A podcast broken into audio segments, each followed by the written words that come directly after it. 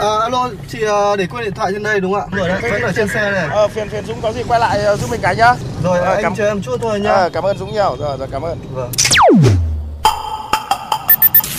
May quá của anh thay lốp giúp em ạ. Cảm ơn anh ạ. Ờ, không có gì, đi ngoài đường gặp tình huống khó khăn thì tôi giúp thôi. Thiên lý hữu tình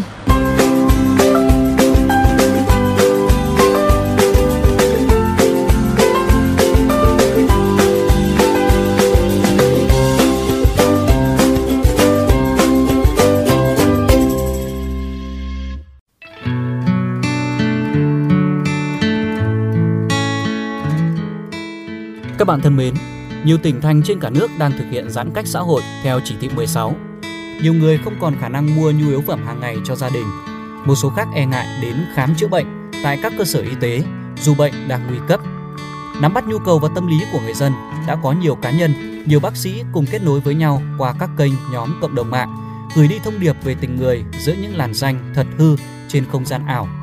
Chúng tôi mời các bạn đến với câu chuyện của ngày hôm nay.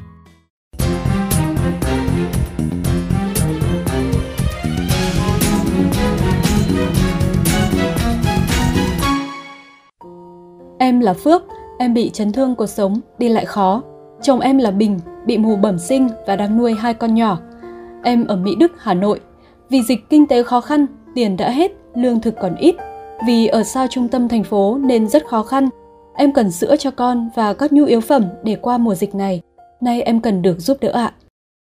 Chỉ 3 ngày sau lời kêu gọi giúp đỡ trên cộng đồng mạng, ngày 10 tháng 8, gia đình chị Trịnh Thị Phước sống tại Mỹ Đức, Hà Nội đã nhận được sự hỗ trợ đủ cho 15 ngày giãn cách. Chị gửi lời cảm ơn qua những dòng nhắn giản dị. Có một chị ở Mỹ Đức kêu gọi cho hai vợ chồng được 50 cân gạo, chai lớp mắm, chai dầu ăn. Có một ờ, chị cho bọn trẻ nhỏ ít tiền mua sữa. Xong rồi có mấy chị cũng gọi điện bảo là ừ, cho vợ chồng thêm ít để mua thức ăn cho bọn nhỏ với mua sữa bảo thôi em chỉ xin đủ thôi. Là sau 15 ngày bọn hai vợ chồng em lại đi làm. Thực ra là nếu mà không vì dịch như này thì bọn em cũng không đến nỗi kẹt như thế này. Với lại ở ngoài Hà Nội còn nhiều người xa quê còn khó khăn nữa. Nên là mình chỉ nhận đủ thôi, còn để cho mọi người nhận. Vì dịch bùng phát nên nguồn thu nhập chính từ việc hát rong và nghề tẩm quất của chồng chị không thể tiếp tục. Có tháng vợ chồng chị đi làm 1 đến 2 buổi, kiếm thêm tiền trang trải. Song lo sợ lây nhiễm bệnh sẽ ảnh hưởng tới các con nên anh chị chủ yếu ở nhà. Với vợ chồng chị, hai con là niềm hy vọng lớn nhất nên chỉ mong các cháu được khỏe mạnh, chăm sóc đầy đủ.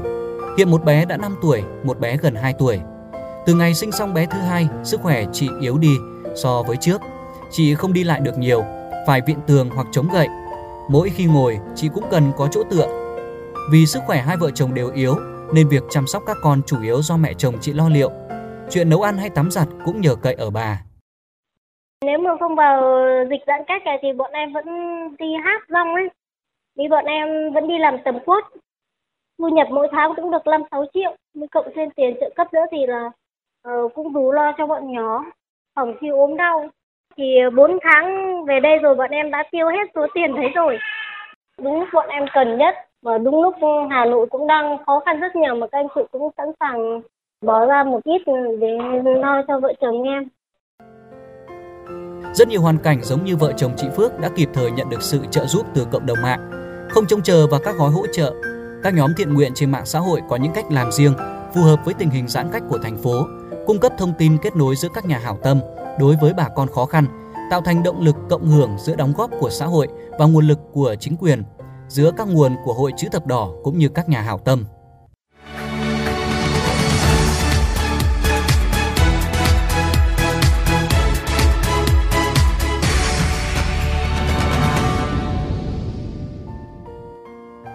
Không chỉ có những trợ giúp vật chất cho những trường hợp khó khăn về điều kiện ăn ở, rất nhiều y bác sĩ không ở tuyến đầu chống dịch cũng đã tình nguyện chia sẻ thông tin liên lạc cá nhân, sẵn sàng tư vấn khám bệnh từ xa miễn phí cho những người cần trong hoàn cảnh dịch bệnh.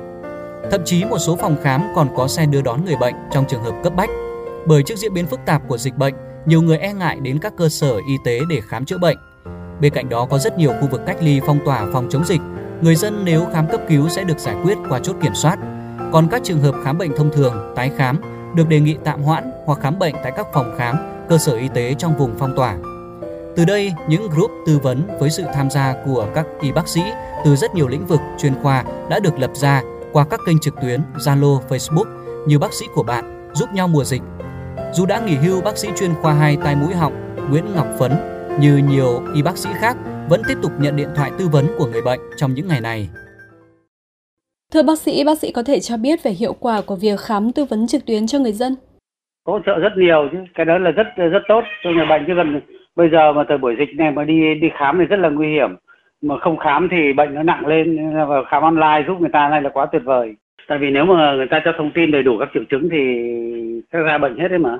Thỉnh thoảng mới có một bệnh nhân mà cái triệu chứng nó mơ hồ chung chung rồi giữa nhiều các bệnh với nhau thì nhiều khi là vẫn phải khuyên điều trị tạm thời trong khuyên ta sau này ổn đi khám còn lại những cái nào nó rõ ràng thì là cái đơn cho ta dùng là ổn thôi chẳng vấn đề gì cả Chia sẻ thông tin liên lạc cá nhân thường là điều không dễ dàng với các bác sĩ. À, việc này thì liệu có gây phiền hà gì cho các bác sĩ ạ?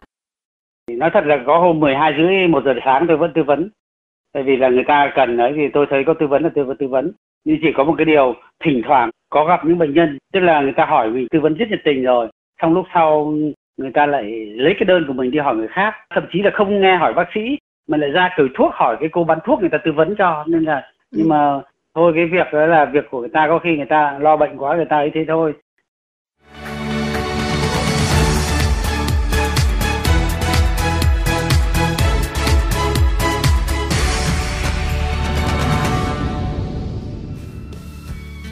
Cộng đồng mạng xã hội với những quan hệ vốn là ảo nhưng đang lan truyền những giá trị đẹp đẽ. Những bao gạo, thùng mì được gửi tới các hoàn cảnh khó khăn. Những người giới thiệu giúp nhau có công ăn việc làm qua mùa dịch những người cần chỗ ở được tác hợp lại để giảm chi phí nhà trọ. Những chỉ dẫn y tế để người bệnh được điều trị kịp thời là những minh chứng rõ ràng nhất về tình người giữa đại dịch. Còn bạn, nếu từng có trải nghiệm hoặc chứng kiến những câu chuyện về tình người, tình yêu cuộc sống trên con đường bạn rong ruổi hàng ngày, hãy cùng chia sẻ với chúng tôi qua fanpage Thiên Lý Hữu Tình hoặc email thiên lý hữu tình fm 91 a gmail.com. Chương trình phát sóng chiều thứ ba, phát lại chiều thứ năm hàng tuần trên VOV Giao thông. Để nghe thêm hoặc nghe lại các chương trình trên thiết bị di động, quý vị có thể truy cập website VOV Giao thông hoặc ứng dụng Spotify, Apple Podcast, Google Podcast. Cảm ơn quý vị đã dành thời gian lắng nghe.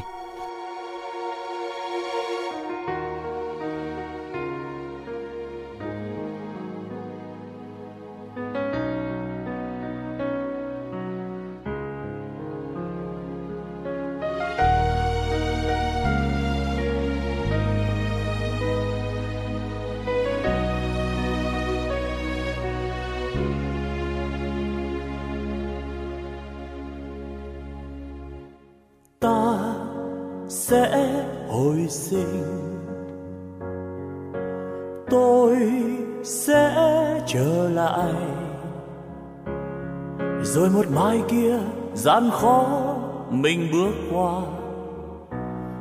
Bầu trời sao kia vẫn lấp lánh đêm diệu kỳ. Ta sẽ hồi sinh.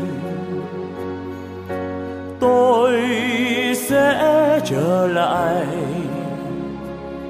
Dù cho bao cơn nguy khốn còn lấp vây, thì con tim ta luôn mang sức sống càng đầy.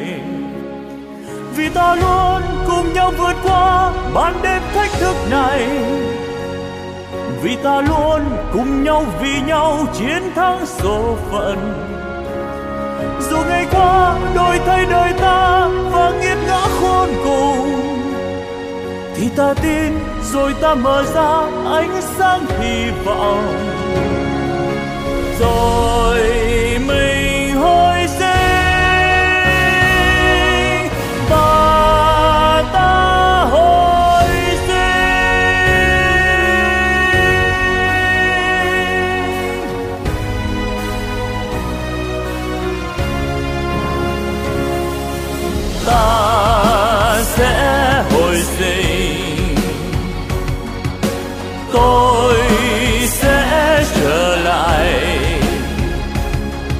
vòng tay ra ta đón lấy trời ngát xanh hồi sinh nhân gian trong những phút ấm lầy.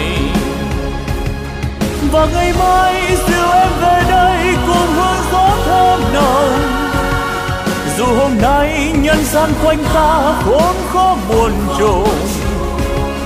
Dù ngày qua đổi thay đời ta và nghiệt ngã khôn cùng ta tin rồi ta mở ra bao ánh sáng hy vọng.